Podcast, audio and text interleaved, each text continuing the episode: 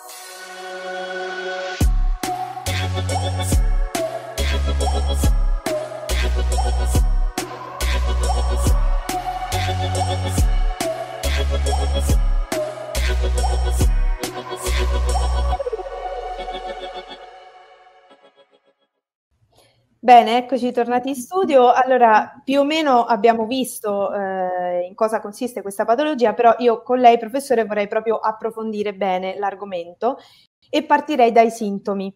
Quindi appunto le volevo chiedere quali sono eh, i sintomi e eh, come si può fare per riconoscerli. Certamente, beh, eh, in quanto una malattia sistemica, le manifestazioni cliniche che come abbiamo visto nel filmato sono molteplici, eh, ci sono numerosi sintomi, però pi- purtroppo sono piuttosto comuni, a, a, di difficile interpretazione, si diversificano con l'età, a volte vengono sottovalutati dallo stesso paziente, quindi non portati all'attenzione del clinico, del medico, al contrario possono essere sottovalutati dal medico che non li identifica nel sospetto di una malattia rara. Ma nello specifico potrei ricordare soprattutto quei sintomi dell'infanzia e della, dell'adolescenza, quindi nelle fasi precoci della malattia dove sarebbe molto importante poter fare diagnosi, e partirei dalle cosiddette acroparestesie, un nome complicato per definire dei dolori agli arti inferiori e superiori, in particolare, in particolare alle mani e ai piedi, che sono di intensità e di durata variabile, possono essere fino a un bruciore anche molto forte o dolori di tipo articolare. Possono essere scatenati da variazioni di temperatura come il caldo e il freddo, dall'attività fisica in presenza di febbre. E questi sintomi hanno un importante impatto sulla qualità della vita dei pazienti.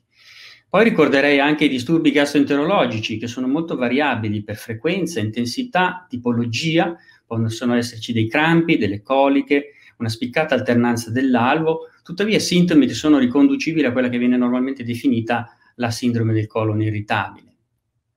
Aggiungerei anche una certa astenia o affaticabilità cronica senza apparente motivazione, l'incapacità o la difficoltà a svolgere attività fisica, a praticare dello sport. E questo è anche legato a un curioso sintomo che è la mancanza o la ridotta sudorazione che porta a conseguenti sbalzi termici fino addirittura a manifestazioni di tipo febbrile. E poi ci sono delle piccoli o grandi segni a seconda, nel senso che sarebbero un pochettino più specifici, in particolare gli angiocheratomi, che sono delle piccole lesioni cutanee arrossate in sedi molto specifiche della nostra cute, in particolare quella che viene definita la zona del costume da bagno, quindi a volte anche poco visibili e identificabili, e che necessitano di una diagnosi di certezza da un dermatologo esperto. Eh, inoltre c'è anche una, un, un, fenomeno di tipo uh, deficit uditivo, delle ipoacusie, però che sono piuttosto lievi e quindi anche queste rilevabili solo con test specifici di tipo audiometrico. E infine, come si è visto anche nel filmato, una localizzazione particolare ma un po' più specifica a livello della cornea, la cosiddetta cornea verticillata, che però non, ha, non dà nessun sintomo, nessun neanche deficit visivo ed è quindi rilevabile soltanto con una visita oculistica con esame specifico. Ecco, mi sembra di capire che insomma ci sia un ventaglio molto ampio ecco, di, di, sintomi a cui prestare molta attenzione. Ehm, nel momento in cui, per, per, esempio, c'è il sospetto di, di, di, avere questa patologia, quali sono le prime indagini cliniche che, che, che, bisogna fare? Quindi, non so, penso ad analisi genetica, qualcosa di, questo tipo, insomma, in che direzione deve procedere lo specialista? Ecco. Beh, giustamente il punto fondamentale è avere il sospetto diagnostico, questa è la cosa più difficile per questa malattia. Dopodiché eh, esiste la possibilità chiaramente di fare una diagnosi di certezza e sono dei test specifici che vanno richiesti, a mio modo di vedere, nei centri di riferimento, perché la diagnosi si basa sia sul dosaggio dell'enzima alfa-galatosidasi che eh, se ridotto assente è la causa poi di questa malattia d'accumulo lisosomiale e poi sulla ricerca della mutazione genetica che è, è la causa effettiva del deficit. Quindi test genetico e test di attività enzimatica. In questo contesto, eh, quanto conta effettuare del, uno screening familiare, insomma, quindi ovviamente associato a, alle analisi poi genetiche? Ma appunto, dato che siamo di fronte a una malattia genetica, è sicuramente fondamentale fare in primo luogo una consulenza genetica e spiegare innanzitutto al paziente che cosa comporta avere una mutazione di questo tipo, sia per le implicazioni cliniche che terapeutiche, e sia anche per quanto riguarda un altro aspetto importante che è la potenziale trasmissibilità della malattia alla prole nel filmato abbiamo visto che la malattia di Fabry è una malattia genetica ereditaria con trasmissione legata al cromosoma X e quindi con importanti ripercussioni sia cliniche che diagnostiche che epidemiologiche. Il padre trasmette soltanto alle figlie femmine, ma tutte le figlie femmine, mentre la madre ha il 50% di possibilità di trasmettere la malattia sia ai figli maschi che alle figlie femmine. La consulenza genetica è importante perché comprende anche la ricostruzione dell'albero genealogico e quindi può identificare eventuali membri della famiglia potenzialmente affetti da valutare tramite screening familiare, che è assolutamente importante e raccomandato. In più aggiungerei anche che una volta fatta la diagnosi è molto importante, anzi direi che è fondamentale, eseguire in breve tempo un approfondito screening diagnostico multidisciplinare molto specifico per valutare se nel singolo soggetto il quadro complessivo della malattia è in grado di coinvolgere anche i principali uh, organi target. In questo modo possiamo poi avere la uh, possibilità di impostare una strategia terapeutica appropriata e di iniziare una gestione con un follow-up regolare. Come, come, accennava prima lei, eh, è una patologia che colpisce sia il genere maschile che il genere femminile. Eh, si manifesta in modo diverso, però eh, bisogna agire in modo diverso anche magari? Eh sì, questo è assolutamente un'altra delle peculiarità della malattia di Fabri, perché sì, è una malattia d'accumulo progressivo, quindi che esordisce fin dall'infanzia fino all'età evolutiva. È una storia naturale della malattia, ha delle diverse fasi, sia cliniche che proprio eh, di, di, genesi e di fisiopatologia. C'è una fase pediatrica, una fase del giovane adulto e poi nella fase dell'età più avanzata. Nel maschio classico abbiamo già la completa espressione della malattia dall'infanzia fino alla quarta, quinta decade in cui abbiamo il massimo dell'espressione del danno della malattia. Eh, ma siccome appunto abbiamo detto che il deficit genetico è presente solo su uno dei due cromosomi X, Nelle donne invece abbiamo un quadro clinico molto, ma molto più eterogeneo e complesso anche da diagnosticare e da gestire, perché alcune pazienti possono rimanere pressoché asintomatiche per tutta la vita e altre invece si possono comportare esattamente come i maschi, quindi avere la, la malattia espressa in tutte le sue manifestazioni. Più frequentemente le manifestazioni del danno d'organo più gravi nella donna insorgono in una fase più avanzata, quindi verso la quinta, sesta decade di età. Ecco, altro punto che avevamo accennato e che abbiamo visto anche nel, nel video è un, la malattia di Anderson-Fabri colpisce diversi organi, eh, dai reni al sistema cardiovascolare al sistema nervoso centrale. Quali sono, le volevo chiedere, le eh, complicanze più gravi a cui può andare incontro un paziente? Ecco, questa è una domanda molto importante perché sicuramente tutto quello che abbiamo detto è in una fase, diciamo, ancora iniziale della malattia. La, l'aspetto negativo della malattia è che se progredisce, se va avanti, come abbiamo detto, con l'età, può portare a dei danni d'organo molto significativi. Per quanto riguarda i reni, si verifica una progressiva perdita di funzionalità renale che è spesso associato anche a presenza di proteine nelle urine, quindi la proteinuria, che purtroppo porta a insufficienza renale terminale con necessità di ricorrere poi a trapianto renale o eh, tecniche di tipo dialitico. Per quanto riguarda il danno cardiovascolare, eh, principalmente di tipo cardiaco, in quanto abbiamo, la, si verifica un'ipertrofia ventricolare che può diventare anche molto importante e significativa, che quindi può progredire verso l'insufficienza cardiaca, la presenza di scompenso, di dispnea o di sintomi tipo anginosi. E, e, c'è anche un altro aspetto importante cardiologico da non sottovalutare, che è quello della compromissione del ritmo cardiaco con insorgenza di bradicardia che può necessitare di impianto di pacemaker o purtroppo addirittura fin, fino a forme di aritmia maligna con morte improvvisa. Infine, per i danni più gravi a livello del sistema nervoso centrale, abbiamo l'insorgenza di eventi ischemici transitori fino a veri e propri ictus cerebrali di tipo ischemico, a volte ricorrenti e molto invalidanti. Ecco, vorrei tornare un attimino con lei al fattore tempo, perché mh, insomma dal quadro che stiamo delineando mi sembra di, di capire che è fondamentale. Tempestività, mi verrebbe da dire, quindi dalla diagnosi alla, alla terapia. Ehm, è veramente così? Cioè riusciamo in qualche modo a, a raggiungere una, una diagnosi, un sospetto prima, una diagnosi dopo in modo tempestivo oppure no? Allora, bisogna dire che eh, sicuramente c'è ancora un ritardo diagnostico, purtroppo presente nella nostra realtà, ma non, so, non soltanto nazionale, ma eh, anche a livello internazionale. La precocità diagnostica e terapeutica invece è fondamentale, questo l'abbiamo visto, l'abbiamo studiato, eh, soprattutto per quanto riguarda poi la risposta, la risposta alla terapia. Quindi è sicuramente fondamentale poter intervenire prima dell'insorgenza di quei danni d'organi conclamati che abbiamo descritto poc'anzi. È una malattia molto complessa da diagnosticare, proprio per le manifestazioni cliniche molto eterogenee, anche tra familiari, la presenza di forme classiche, di forme tardive, delle varianti, cosiddette varianti d'organo. Quindi il, la diagnosi di fatto ancora oggi è una diagnosi di esclusione e comporta spesso per i pazienti un iter diagnostico molto lungo e complessivo. È importante fare quindi gli screening familiari perché questi possono permettere di identificare dei soggetti anche giovani e prima del, che siano intervenuti i, le manifestazioni d'organo. Eh, sono partite anche nel nostro paese, anche a livello internazionale, delle campagne di cosiddetto screening neonatale per poter identificare la presenza del danno genetico fin dall'esordio. Quindi ci sono delle strategie, tuttavia è eh, sicuramente ancora oggi un, un punto molto delicato della, della, gestione di questo tipo di malattia, ma spesso vale, questo vale per le malattie rare.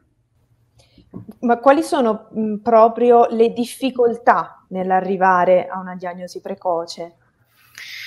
Anche questo è un capitolo interessante, anche molto lungo, ma mh, per brevità direi, uno, come abbiamo visto prima, la mancanza di veri e propri sintomi specifici, cioè la malattia non ha un, una, in, una, un sintomo paradigmatico che la identifica in maniera univoca.